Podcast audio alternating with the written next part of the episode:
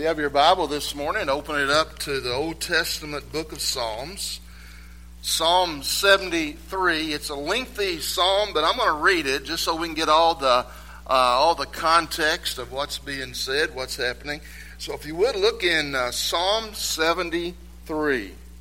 Psalm seventy-three, and I'll begin in verse one. It's a lengthy psalm, so I'll start, and you'll catch up before I'm finished, probably. Uh, Psalm seventy-three, beginning in verse one. Surely God is good to Israel, to those who are pure in heart. But as for me, my feet came close to stumbling, my steps had almost slipped. For I was envious of the arrogant as I saw the prosperity of the wicked. For there are no pains in their death, and their body uh, is, is fat. They are not in trouble as other men, nor are they plagued like mankind. Therefore pride is their necklace. The garment of violence covers them. Their eyes bulges with fatness. The imaginations of their heart run riot. They mock and wickedly speak of oppression. They speak from on high. They have set their mouth against the heavens, and their tongue parades through the earth. Therefore his people return to this place, and waters of abundance are drunk by them. They say, how does God know? And is there knowledge with the Most High? Behold, these are the wicked, and always at ease. They have increased in wealth. Surely in vain I have kept my heart pure, and washed my hands in innocence. For all, for I have been stricken all day long and chastened every morning. If I had said, I will speak thus, behold, I would have betrayed the generation of your children.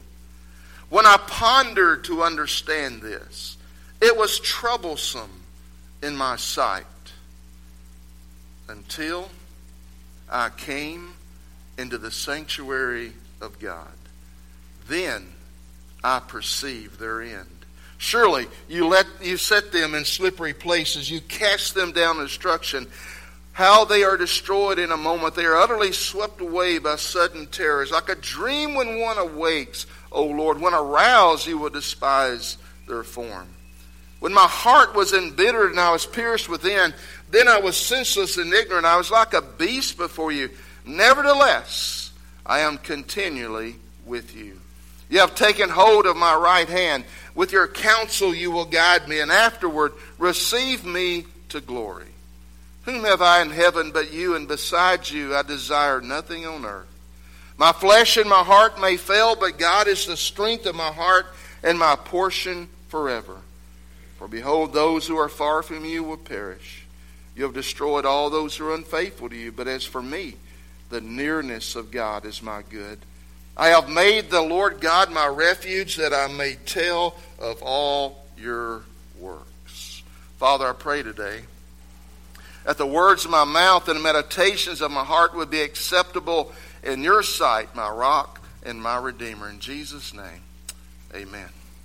I was at an evangelism conference several years ago now, and the pastor of one of our larger churches in the S B C told this story.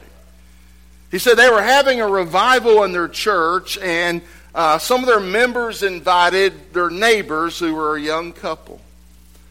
This couple were not in church. They were, were not Christians. The young lady was not a believer. The young man was raised in a, in a religious tradition, but he had never really made a, any kind of faith commitment. But they accepted the invitation of their neighbors to come to the revival service. And they came on Sunday, they came back on Monday, they came back on Tuesday, and on Wednesday of that week, they gave their lives to Christ. They were transformed, they were changed. They had, they had, uh, they had found the Lord, and their lives had been changed. And the man went to his mother, who was the matriarch of the family. His dad had passed away. Very wealthy family. She was the matriarch. He told his mother what he had found in Christ. And his mother looked at him. She said, well, that's okay. But the day you get baptized is the day I'll call the lawyer and have you written out the family will. And so they began to attend church. They were growing in their faith. God was dealing in their hearts. And they came to the conviction that they had to make their profession of faith public through baptism. And so they came forward, presented themselves for baptism, and they were baptized as a testimony to what Christ had done in their life. Time passed, several months. Mom, the matriarch of the family, passed away.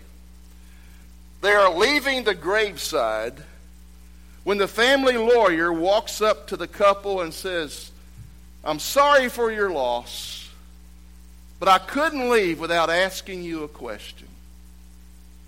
He said, "Were you baptized in that church?" And the young man said, "Yes, I was."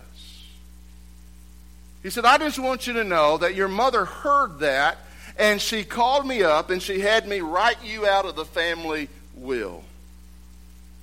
That decision cost you two million dollars. What I want to know is this: was it worth it?" And the young man looked at him and he said, "When I think of what Jesus did for me, when I think of what he endured on the cross for me, two million dollars is a small price to pay." That's what the psalmist is dealing with here. He's wrestling with this question: is it worth it? Is it worth it to live a life of faith? Is it worth it to live, be a, a person of faith? Is it worth it? And he begins to look around, and he begins this chapter by looking at what he calls the ungodly, those who didn't believe in God or, or didn't worship God. He begins to look at him, and, and of course he's wrong, but, but he perceives that they've got life so easy. While they've got all the possessions you could want, life is just uh, just riding on a merry-go-round. It's it's uh, cotton candy and unicorns. I mean, it's they they have no sickness. They have all they need. They have all they want. Their children have no problems. They never need braces. They, you know, there's there's never anything wrong. They ride around in the nicest cars or chariots or whatever. whatever you know, I mean, they have to live in the biggest houses. They don't even die hard. They just they, their death is easy. They've got it made in life, and yet they are the ungodly. And not only that, but they're arrogant. They oppress people. They speak in arrogant ways against God. They say things like, "Well, what does God know?" That's really what he's saying. What does God know? Does God know anything? And they, they walk in pride out the world. And he looks at them and he says, "That's the ungodly. They prosper." And then he looks at himself and he says, "But I struggle. I'm trying to be a person of faith. I'm living a life of faith. And yet I struggle in life. And I have all kinds of struggles. And it seems like every morning when I get up, God chastens me. He disciplines me." And he said, "I had almost slipped off the path. I'd almost slipped off the way of faith until something happened." What was it? He said, "Until I went to church. Until I went into the sanctuary of God." And then when he went to worship God, when he went into the sanctuary, God reminded him of some eternal truths. What do you think God reminded him of? Let me suggest some things that I believe as he as he had that experience with God. Here's some things I believe he was reminded of as he went into the sanctuary. One is this: life is more than what we possess. Life is more than what we possess. Now, there's a lot of people who, who don't believe that. They think life is all about what we possess and gaining more things to possess. A few years ago, I was uh, driving through East Peoria. I came up to a, a traffic light. There was a, a big Cadillac in front of me at the traffic light, and uh, I noticed on the back of the Cadillac was a bumper sticker. And the bumper sticker said this: "He that has the most toys in the end wins." I thought, really? That's a philosophy of life, really is. He that has the most toys in the end wins. And what they're saying is, uh, I see life as a competition, and, and at the end of, of life, if I've accumulated more stuff than you have, I beat you in the game of life. It's called materialism. It's about what can I accumulate? How much can I accumulate? That's what life is about. And I thought, well, I want to see this guy. I want to check him out. So the light changed. I eased over in the other lane. I kind of pulled up beside him. I looked over, and there's this little guy in there, about one hundred ten, had his cap on, one foot on the in, one foot in the grave, one foot on the banana peel, and I'm looking at him. I'm thinking, how sad is that, guys? First of all, it's sad that he would put a bumper sticker on a Cadillac. That's sad, right? I mean, I, I, I'll never, I'll never understand that, but that's sad. But then, what's really sad is this: that here's this guy who would live his life, come to the end of his life, and say life is about accumulating stuff. That's sad.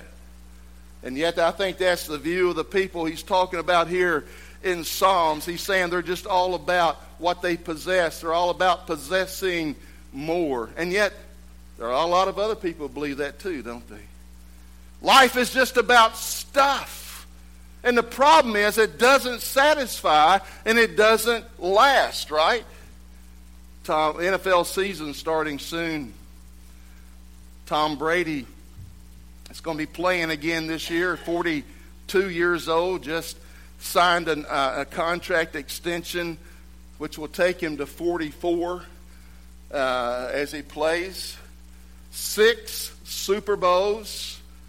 Three most valuable players. He owns a twenty million dollars mansion. Has a moat around it. I don't know if it has gators in it or not, but he's got a moat around his twenty million dollars mansion. Supermodel wife. Certain Hall of Famer one day when he quits. And yet he's still chasing it. And I wonder, what is it that drives him? Why does he want to keep going when uh, at this time? And I think the key is, I, I remember back in two thousand five, C B S Sports is doing a, an interview with Tom Brady. At that time, he had only won three Super Bowls. You know, what a loser. I mean, he still had a twenty million dollars home, still had the supermodel wife, and he's being interviewed. And, and uh, the, the interviewer, the lady, was asking him about all that he had accomplished and all that he had and all that he achieved. And she asked him, how did it feel? And he, he looked at her, and ladies and gentlemen, he said this. He said, I look at all that I have and all that I've accomplished and all that I achieve, and I say, is that it? Is that all there is? He says, and I think there's got to be something more. And the interviewer looked at him and said, well, Tom, what do you think the something more is? And Tom Brady looked at her and said, I wished I knew. And I wanted to jump up and say, Tom, I know. I, I know what you're missing. You're, you're accumulating all this stuff, but you're missing what's really ultimately valuable, what's really important in life, because life is more than what we possess. And I don't know what, what happened spiritually with Tom Brady, but I know this, that fourteen years later, he's still chasing something, because life's more than what we possess. But what could it be? Well, I think that's another lesson. And that is that God has created us to live in a personal relationship with Him. Blaise Pascal, famous theologian. Before he was a famous theologian, he was a famous scientist. He was the toast of Europe. He was one of the most brilliant minds of Europe and during the time that he lived. He created the first personal calculator at twelve years of age. His dad, his dad was a bookkeeper, and he, he got tired of watching his dad, you know, strain his eyes and w- w- over the books, and he, he invented at the age of twelve a personal calculator for his father. He became the, the toast of the elites and the toast of the intellectuals of Europe. But as he began to, to move in those circles, he saw the emptiness of their life. And he began to ask, there's got to be something more. And let's just say he had a conversion experience with Christ. You can read about it. But what I want you to get is this. He continued to be a scientist while at the same time being a theologian. And he developed, um, he worked in the area of Of, of vacuums. He became the father of, I don't mean hoovers, okay? I mean vacuums, empty, emptiness. He developed a hypodermic needle. And he's the one that, that ultimately wrote, and after studying in vacuums, he, he, he wrote the, this statement. It said this: in every human heart, there is a God-shaped vacuum that only God can fill. And we we word that differently. We talk about a hole in the soul of our generation, or a hole in our heart, or an emptiness. But he got it right. There's a God-shaped vacuum that every one of us was created with, but only God can fill. Remember when you had small children, or you have small children now maybe, but uh, you know, one of the first toys we, we, uh, we bought ours was one of those uh, plastic balls with the different shapes cut out in it. And then, and then they would try to put the corresponding uh, plastic piece that filled or fit into that certain shape, you know. And so Amy, Laura, and Sarah, they'd be, you know, trying to put the square and the triangle and, you know, all that. And then finally they learned that this shape fits that space. And every time I think of that, I think that's what he was saying, that there's a place in my heart, there's a place in our soul that we were all created with, because we were created to know God and live in a personal relationship with God, that only he can fill that space. And until he fills that space, until we have that relationship with him, we try to stuff all these other things in there. We try to use all these other things to fill the emptiness, to fill the void, and nothing works until God fills it. So I was picked up by the State Patrol. Let me explain. Not that anybody would gossip, but I just... Several years ago, our car broke down on seventy-four. I'd taken our girls up to the Civic Center. I don't know if they still do this or not, but they, they had the hockey game Christian concert night. You know, you remember those? It's kind of weird, you know. We're cheering for the fight, and then we're praising God. You know, I mean, it's a little bit, a little bit weird. But anyway, that bunch of youth were up there that night, and I dropped the girls off, and our car broke down on the interstate. I was in a danger. I was in a dangerous place, and so I called nine one one. They sent a A uh, police officer over, a state patrolman came over while I was waiting for the tow truck. Finally, the tow truck arrives, and the state patrolman says, "Is there someplace I can drop you?" I said, "Well, if you'll take me back to the Civic Center and let me out, I, I know people that are there, my friends that are there, I can get a ride." So I'm riding a patrol car, front seat. Just know that. And uh, the patrolman said this. He said, Um, my son is at the Civic Center." I said, "Oh, did he go to the hockey game?" He said, "Well, yeah, but he really went for the Christian concert. He he and his friends are really there for the music." And I said, "Well, are are you a believer?" He said, "Well, I am now." He said, "I was raised in church.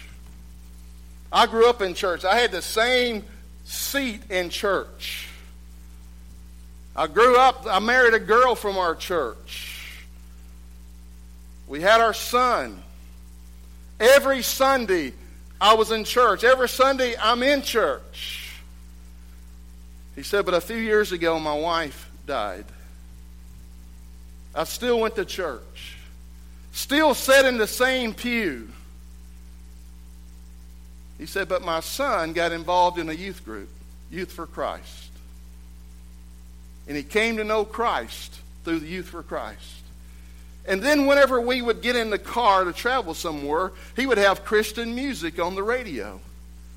And he said, I began to listen to the words and the lyrics of the Christian music, and God was using that to open my heart. And he said, then I found when I was in the car by myself, I was still playing the Christian music.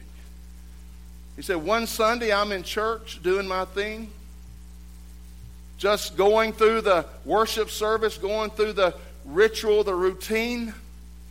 He said that Sunday we were having the Lord's Supper and they were dispensing the Lord's Supper. I was sitting in my, my regular pew and they give us the bread, they give us the cup. He said, I'm sitting there, I'm holding the elements in my hands. When the pastor speaks these words, he says, this was for you. He says, I can't explain it. But in that moment, when he spoke those words, God opened my eyes, and for the first time in my life, I realized that what Jesus did for me was for me. What he did on the cross was for me. And I realized this isn't about just coming and sitting in a service or enduring a service or going through some ritual or going through some routine or having some kind of religious thought or some kind of co- concept of God. But in that moment, I realized it was personal.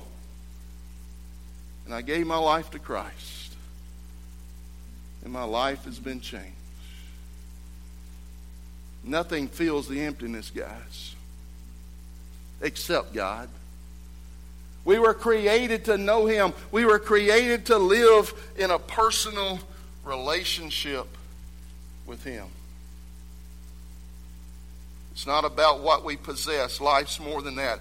It, it's because we were created to know God in a personal relationship. But not only that, don't confuse the temporary with the eternal. Don't confuse the temporary with the eternal. And I think really when you read this, that's really the point of this psalm. They had confused the temporary. They were, uh, they were accumulating all the stuff, somehow thinking that's what life was about. But you know what, guys? At the end of life, all that goes away. It's just temporary. And there's still an eternity out there that we need to prepare for. When we were here, uh, and our children were small, Becky went back to teaching school. Uh, she had stopped teaching when the children came along, and then we had two children that were in school, a third one that was a year out. And we be, began to pray. It separately, didn't even know this, but we were praying and God showed us separately that He wanted her to go back to teaching. And God opened a position for her at uh, Peoria Christian School. Uh, two of the children went with her. Laura still had a year before she was in school, so we had a sitter that she would go with when we needed her. And I'll never forget the first day of school. Becky and the girls get ready. They're about to walk out of the door of the parsonage over there on Dallas Road. And uh, before they walk out, Sarah looks at Laura and says this, "Laura, when I'm gone, don't you go play with my toys." And Laura, you kind of have to know her, just smiled and nodded her head. Yeah, yeah, no problem. And they walked out of the door in the garage, and she's waving by. And the garage door goes up, and she runs to the front window, and they're backing out, and she's waving by. And they pull back out on Dallas Road, and she's waving by, and they start to leave, and she's just waving by, by, by. And as soon as they're out of sight, she runs down the hallway and starts playing with Sarah's toys. learned a lesson that day. You know what the lesson is? Gardener, when you're gone, somebody else is going to play with your toys. And there ain't nothing you can do about it. It's temporary, guys. All the stuff is temporary. He talks about these people who had all this stuff, and there came a day, there are no, you, you've heard this, there are no, you've never seen a U-Haul in a funeral procession. It's all gone. It's temporary. It's left. It, it, it, it, it's not ours. So we got to invest in what is lasting and what is eternal. And I think that's the main lesson he learned that day, is don't focus on the temporary. Those things are nice. We all want a, a home. We all want, we need transportation. We, we want those things in life. We want jobs and we want those kinds of things, but they're not our God. They're not our main focus. Our main focus is to know God and to live in light of eternity. You see, there's a heaven, there's a hell. You don't hear that a lot anymore. You hear about the heaven part. You don't hear a lot about the alternative. I was interim pastor of a church.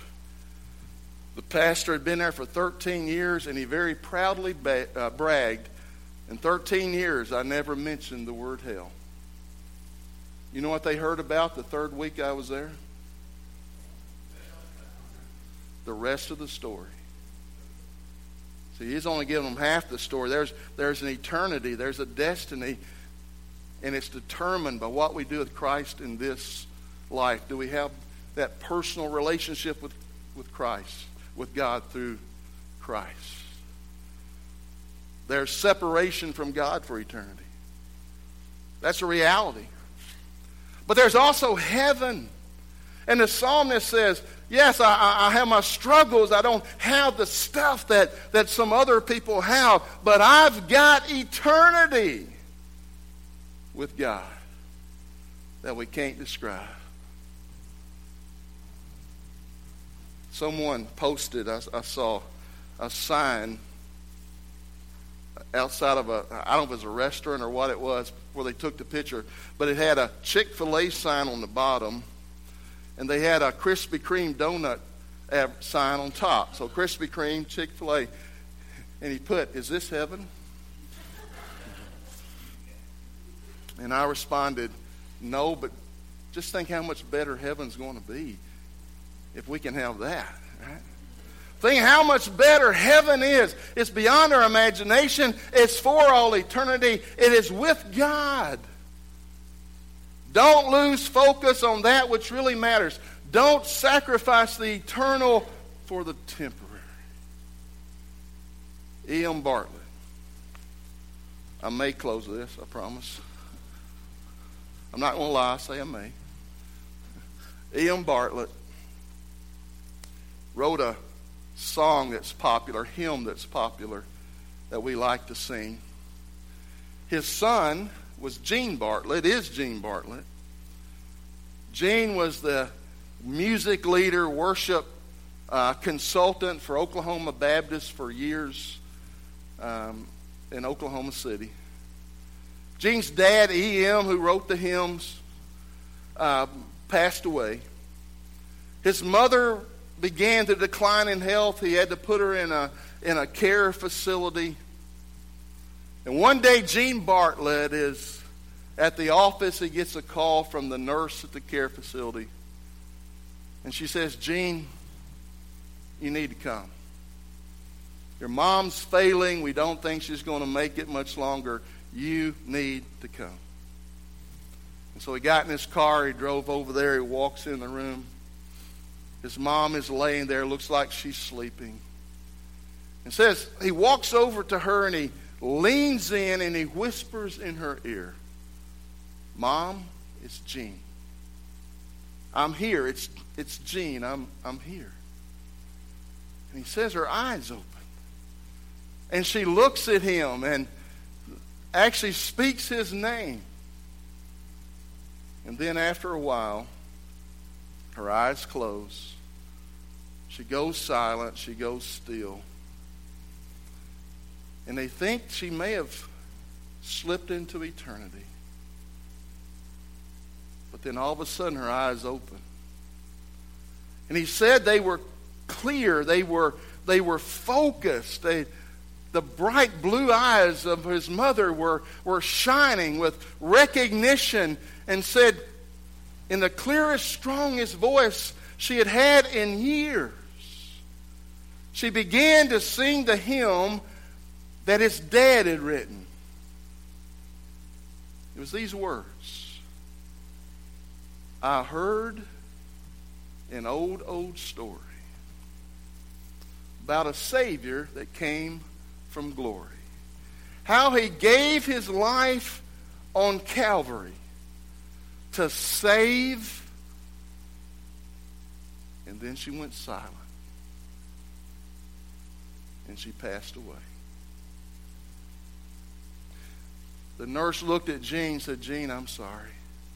Gene, I am so sorry. And he looked at her and said, What are what are you sorry about? She says, Gene, I'm sorry your mom didn't get to finish the song. He said, But she is.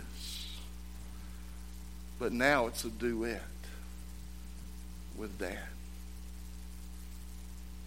Come to the end of your life, do you have hope? Do you have faith? Do you have peace? Do you have assurance? Or do you have, look around and say, I've got a bunch of stuff I'm leaving behind?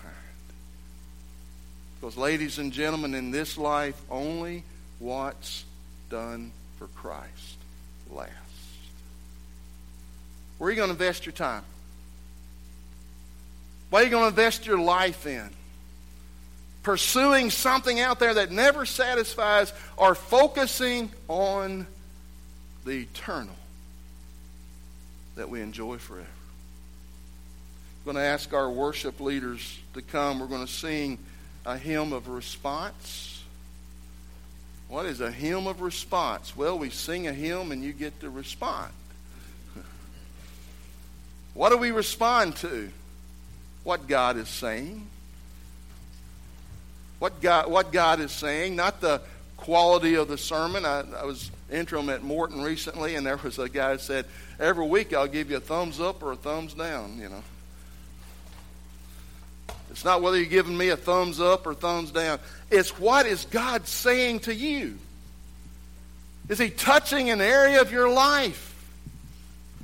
Are you prepared for eternity? What are your priorities in life? What are you living for? What is, what it makes your life worth living? Is it the right thing or not? And if it's not, you need to respond and put God in the proper place in his life, and everything else, according to Matthew six thirty-three, is added to us. Let's stand and let's sing.